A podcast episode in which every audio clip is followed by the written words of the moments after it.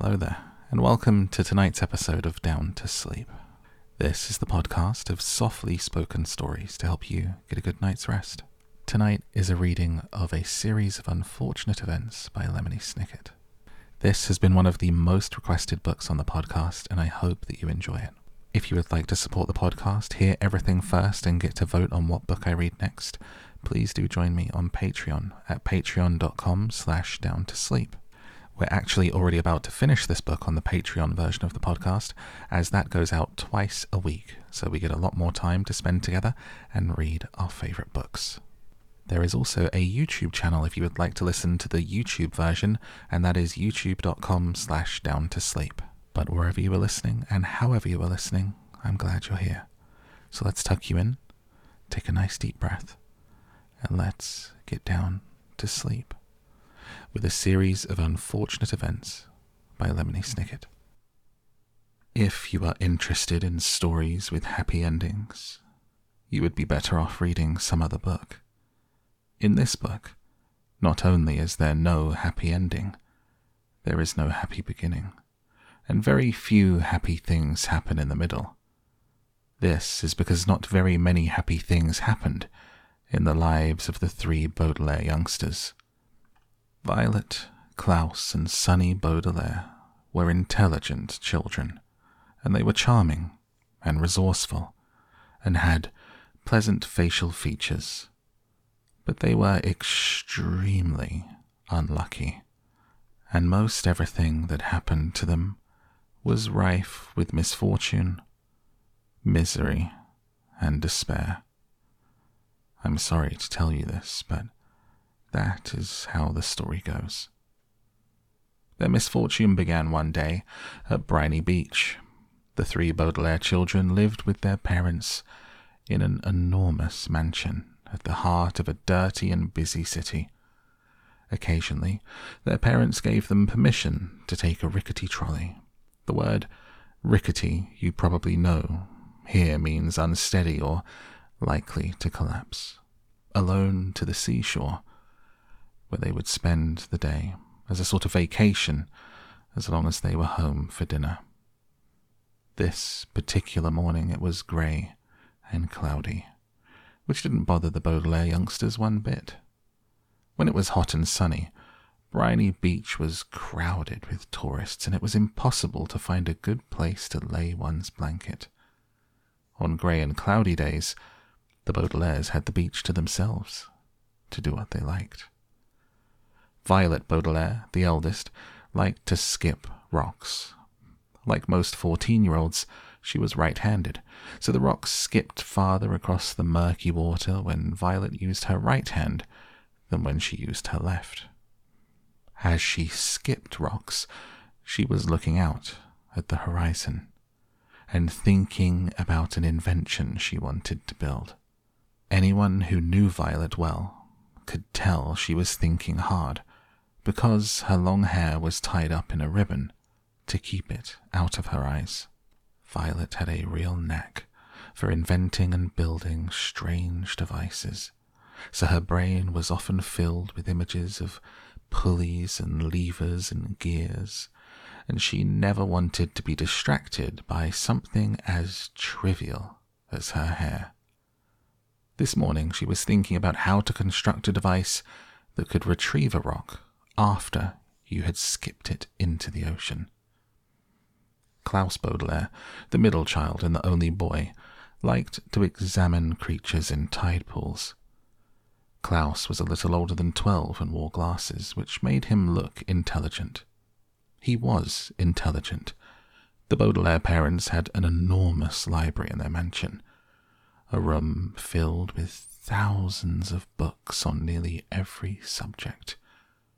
Being only twelve, Klaus, of course, had not read all of the books in the Baudelaire library, but he had read a great many of them, and had retained a lot of the information from his readings. He knew how to tell an alligator from a crocodile. He knew who killed Julius Caesar. And he knew much about the tiny, slimy animals found at Briny Beach, which he was examining now. Sunny Baudelaire, the youngest, liked to bite things. She was an infant and very small for her age, scarcely larger than a boot. What she lacked in size, however, she made up for with the size and sharpness of her four teeth. Sunny was at an age where one mostly speaks in a series of unintelligible shrieks, except when she used the few actual words in her vocabulary, like bottle, mummy, and bite.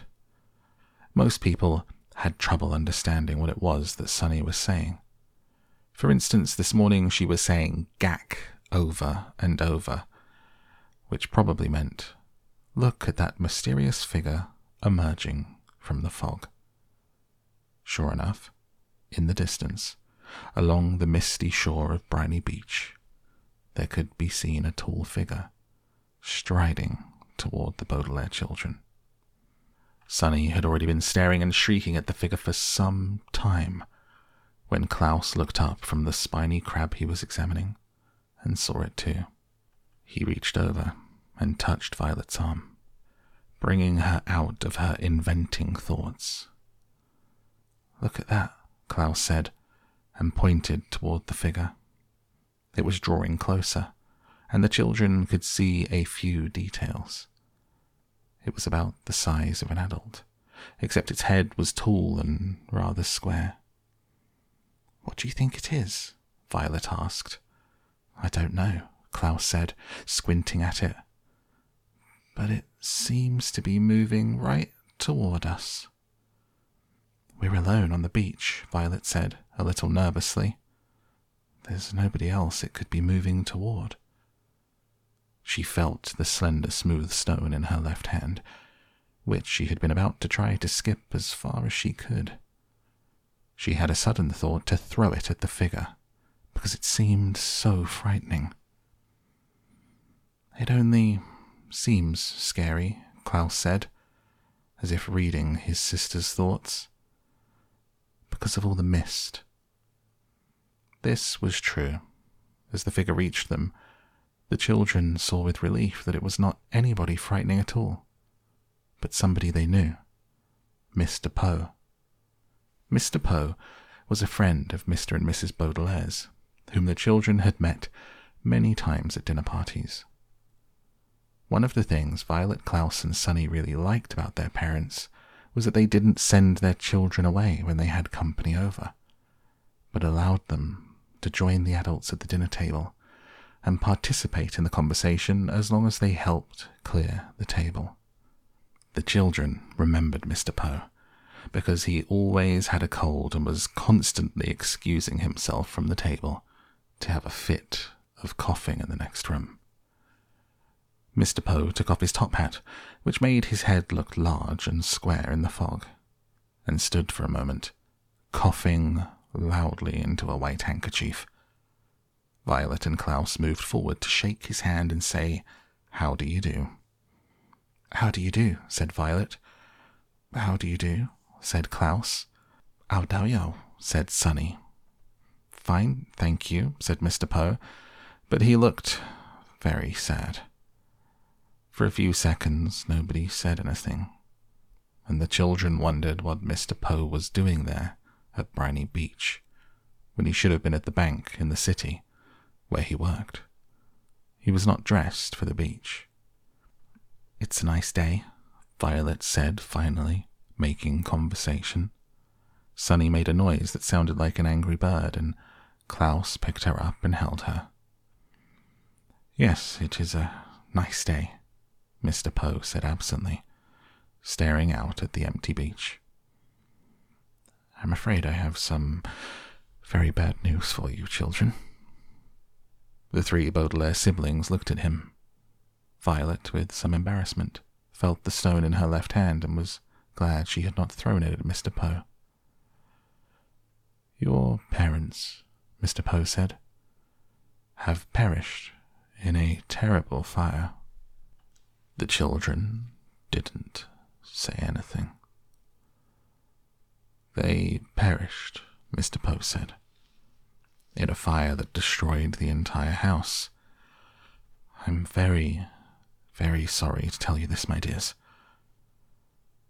Violet took her eyes off Mr. Poe and stared out at the ocean. Mr. Poe had never called the Baudelaire children my dears before. She understood the words he was saying, but thought he must be joking, playing a terrible joke on her and her brother and sister. Perished, Mr. Poe said, means killed. We know what the word perished means, Klaus said crossly. He did know what the word perished meant, but he was still having trouble understanding exactly what it was that Mr. Poe had said. It seemed to him that Mr. Poe must somehow have misspoken. The fire department arrived, of course, Mr. Poe said, but they were too late. The entire house was engulfed in fire. It burned to the ground. Klaus pictured all of the books in the library going up in flames. Now he'd never read all of them. Mr. Poe coughed several times into his handkerchief before continuing. I was sent to retrieve you here, to take you to my home, where you'll stay for some time while we figure things out. I am the executor of your parents' estate. That means I will be handling their enormous fortune and figuring out where you children will go. When Violet comes of age, the fortune will be yours, but the bank will take charge of it until you are old enough. Although he said he was the executor. Violet felt like Mr. Poe was the executioner. He had simply walked down to the beach to them and changed their lives forever. Come with me, Mr. Poe said, and held out his hand. In order to take it, Violet had to drop the stone she was holding.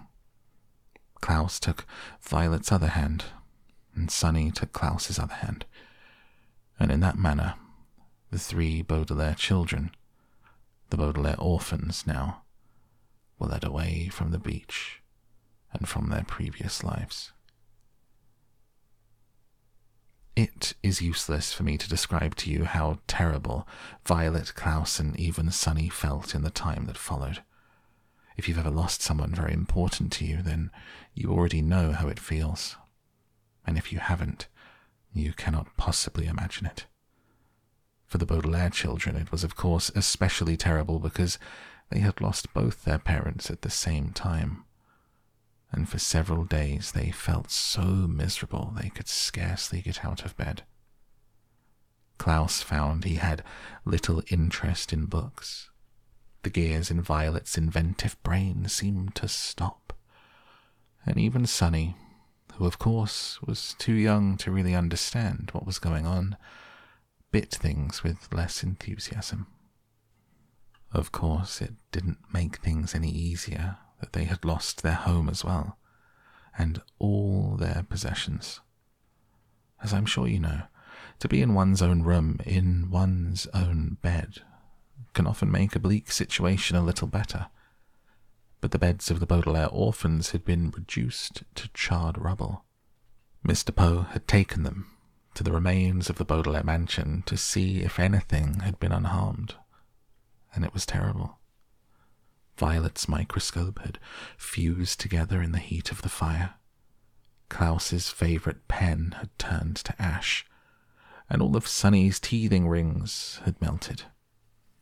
Here and there, the children could see traces of the enormous home they had loved, fragments of their grand piano, an elegant bottle in which Mr. Baudelaire kept brandy, the scorched cushion of the window seat where their mother liked to sit and read. Their home destroyed. The Baudelaires had to recuperate from their terrible loss in the Poe household, which was not at all agreeable. Mr. Poe was scarcely at home, because he was very busy attending to the Baudelaire affairs, and when he was home, he was often coughing so much he could barely have a conversation. Mrs. Poe purchased clothing for the orphans that was in grotesque colours and itched. And the two Poe children, Edgar and Albert, were loud and obnoxious boys with whom the Baudelaires had to share a tiny room that smelled of some sort of ghastly flower. but even given the surroundings. The children had mixed feelings when, over a dull dinner of boiled chicken, boiled potatoes, and blanched, the word blanched here means boiled, string beans. Mr. Poe announced that they were to leave his household the next morning. Good, said Albert, who had a piece of potato stuck between his teeth. Now we can get our room back. I'm tired of sharing it. Violet and Klaus are always moping around. Never any fun. And the baby bites, Edgar said, tossing a chicken bone to the floor as if he were an animal in a zoo, and not the son of a well respected member of the banking community. Where will we go? Violet asked nervously. Mr. Poe opened his mouth to say something, but erupted into a brief fit of coughing. I have made arrangements, he said finally, for you to be raised by a distant relative of yours who lives on the other side of town. His name is Count Olaf. Violet, Klaus, and Sunny looked at one another, unsure of what to think. On one hand, they didn't want to live with the Poes any longer. On the other hand, they had never heard of Count Olaf and didn't know what he would be like. Your parents' will, Mr. Poe said, instructs that you be raised in the most convenient way possible. Here in the city, you'll be used to your surroundings, and this Count Olaf is the only relative who lives within the urban limits. Klaus thought this over for a minute as he swallowed a chewy bit of bean. But our parents never mentioned Count Olaf to us. Just how is he related to us exactly? Mr. Poe sighed and looked down at Sunny, who was biting a fork and listening closely. He is either a third cousin four times removed, or a fourth cousin three times removed. He's not your closest relative on the family tree, but he is the closest geographically. That's why, if he lives in the city, Violet said, why didn't our parents ever invite him over? Possibly because he was very busy, Mr. Poe said. He's an actor by trade and often travels around the world with various theatre companies. I thought he was a count, Klaus said. He is both a count and an actor, Mr. Poe said. Now, I, I don't mean to cut short our dinner, but you children have to pack up your things, and I have to return to the bank to do some work. Like your new legal guardian, I am very busy myself.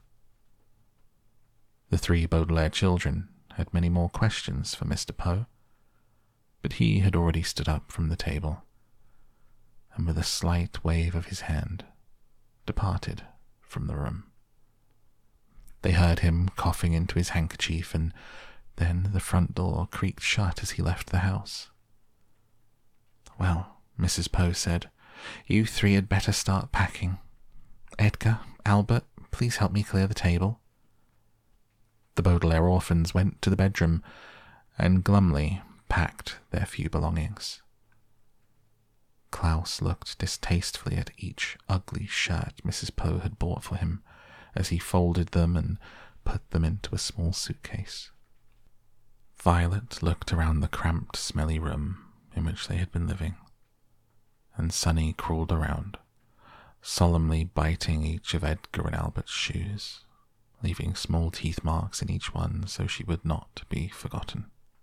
At bedtime, they tossed and turned all night, scarcely getting any sleep between the loud snoring of Edgar and Albert and their own worried thoughts. Finally, Mr. Poe knocked on the door and stuck his head into the bedroom. Rise and shine, Baudelaires, he said. It's time for you to go to Count Olaf's.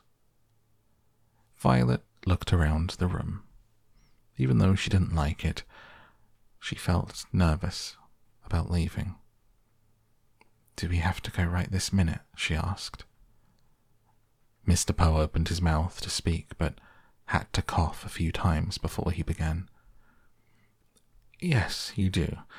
I'm dropping you off on my way to the bank, so we need to leave as soon as possible. Please get out of bed and get dressed, he said briskly. The word briskly here means quickly, so as to get the Baudelaire children to leave the house. The Baudelaire children left the house. Mr. Poe's automobile rumbled along the cobblestone streets of the city toward the neighborhood where Count Olaf lived. They passed horse drawn carriages and motorcycles along Doldrum Drive. They passed the Fickle Fountain, an elaborately carved monument that occasionally spat out water in which young children played. They passed an enormous pile of dirt where the Royal Gardens once stood. Before too long, Mr. Poe drove his car down a narrow alley lined with houses made of pale brick and stopped halfway down the block. Here we are, Mr. Poe said in a voice undoubtedly meant to be cheerful. Your new home. The Baudelaire children looked out and saw the prettiest house on the block. The bricks had been cleaned very well, and through the wide and open windows one could see an assortment of well groomed plants. Standing in the doorway, with her hand on the shiny brass doorknob, was an older woman, smartly dressed, who was smiling at the children. In one hand she carried a flower pot. Hello there, she called out. You must be the children Count Olaf is adopting. Violet opened the door of the automobile and got out to shake the woman's hand.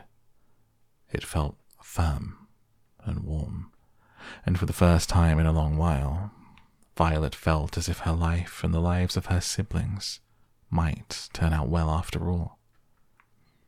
Yes, she said. Yes, we are. I am Violet Baudelaire, and this is my brother Klaus, and my sister Sunny, and this is Mr. Poe, who's been arranging things for us since the death of our parents. Yes, I heard about the accident, the woman said, as everyone said, How do you do? I'm Justice Strauss. That's an unusual first name, Klaus remarked. It's my title, she explained, not my first name.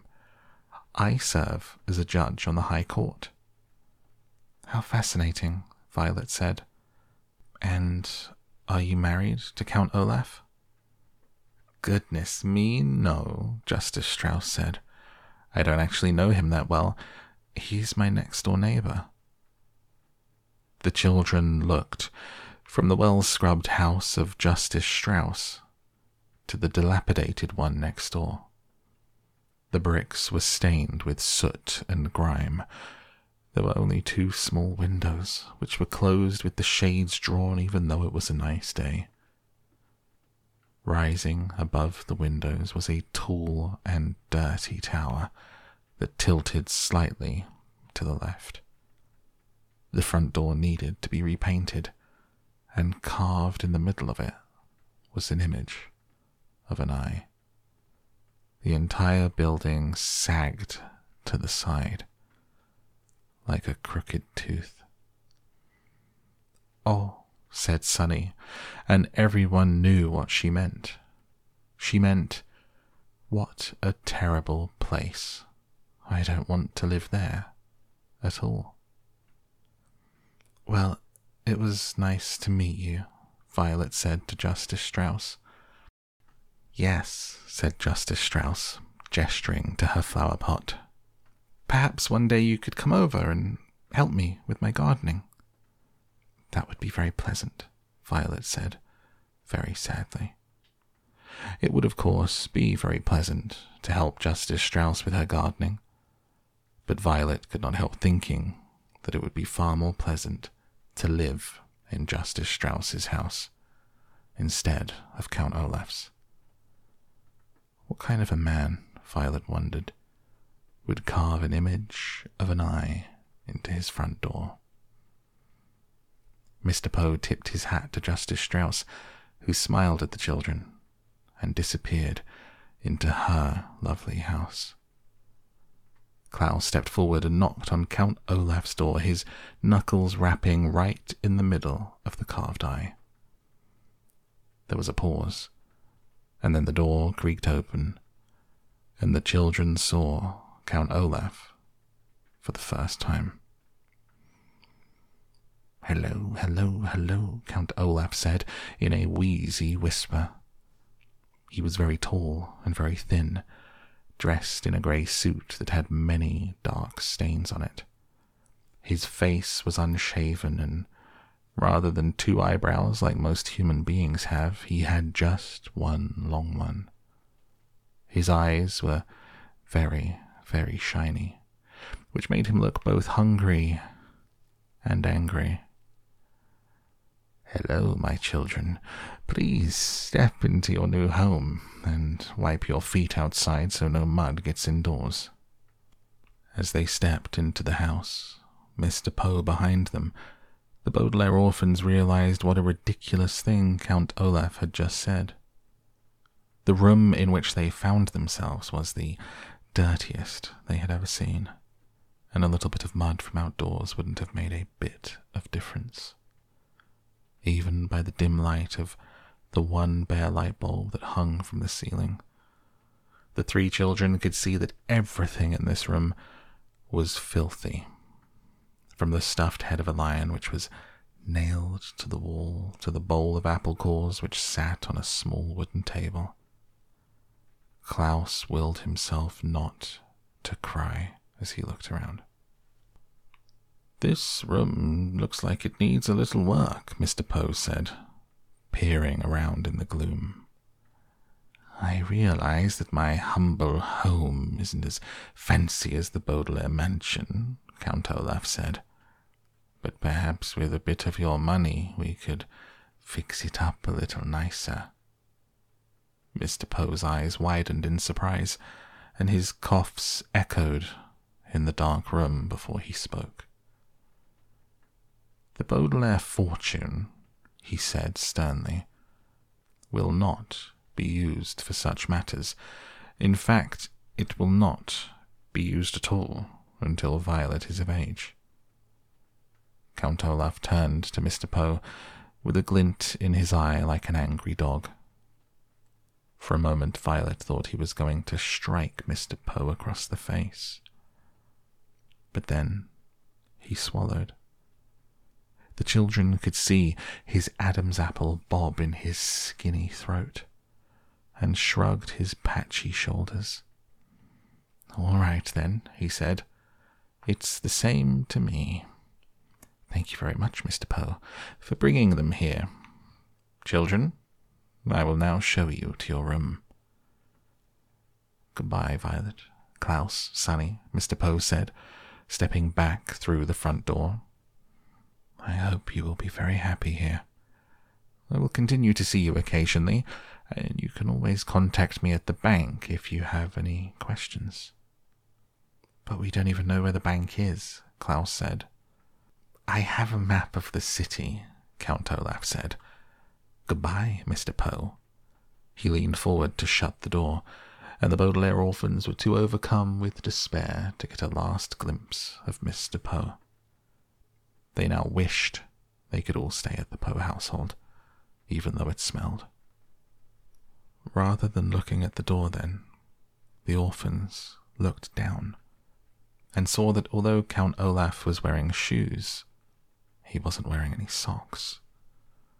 They could see in the space of pale skin between his tattered trouser cuff and his black shoe that Count Olaf had an image of an eye tattooed on his ankle, matching the eye on his front door. They wondered how many other eyes were in Count Olaf's house, whether for the rest of their lives they would always feel as though Count Olaf were watching them, even when he wasn't nearby. And that is where we close the book tonight on this episode of Down to Sleep. Thank you so much for listening. I hope that it's helped you relax and drift off. Hopefully, you aren't even hearing my voice, but if you are, There are more than 100 episodes here on the free version of the podcast to listen to, and more than 220 on the Patreon. Go ahead and rewind this one or pull up another reading, and you'll get there. Until next time, thank you for listening, and good night.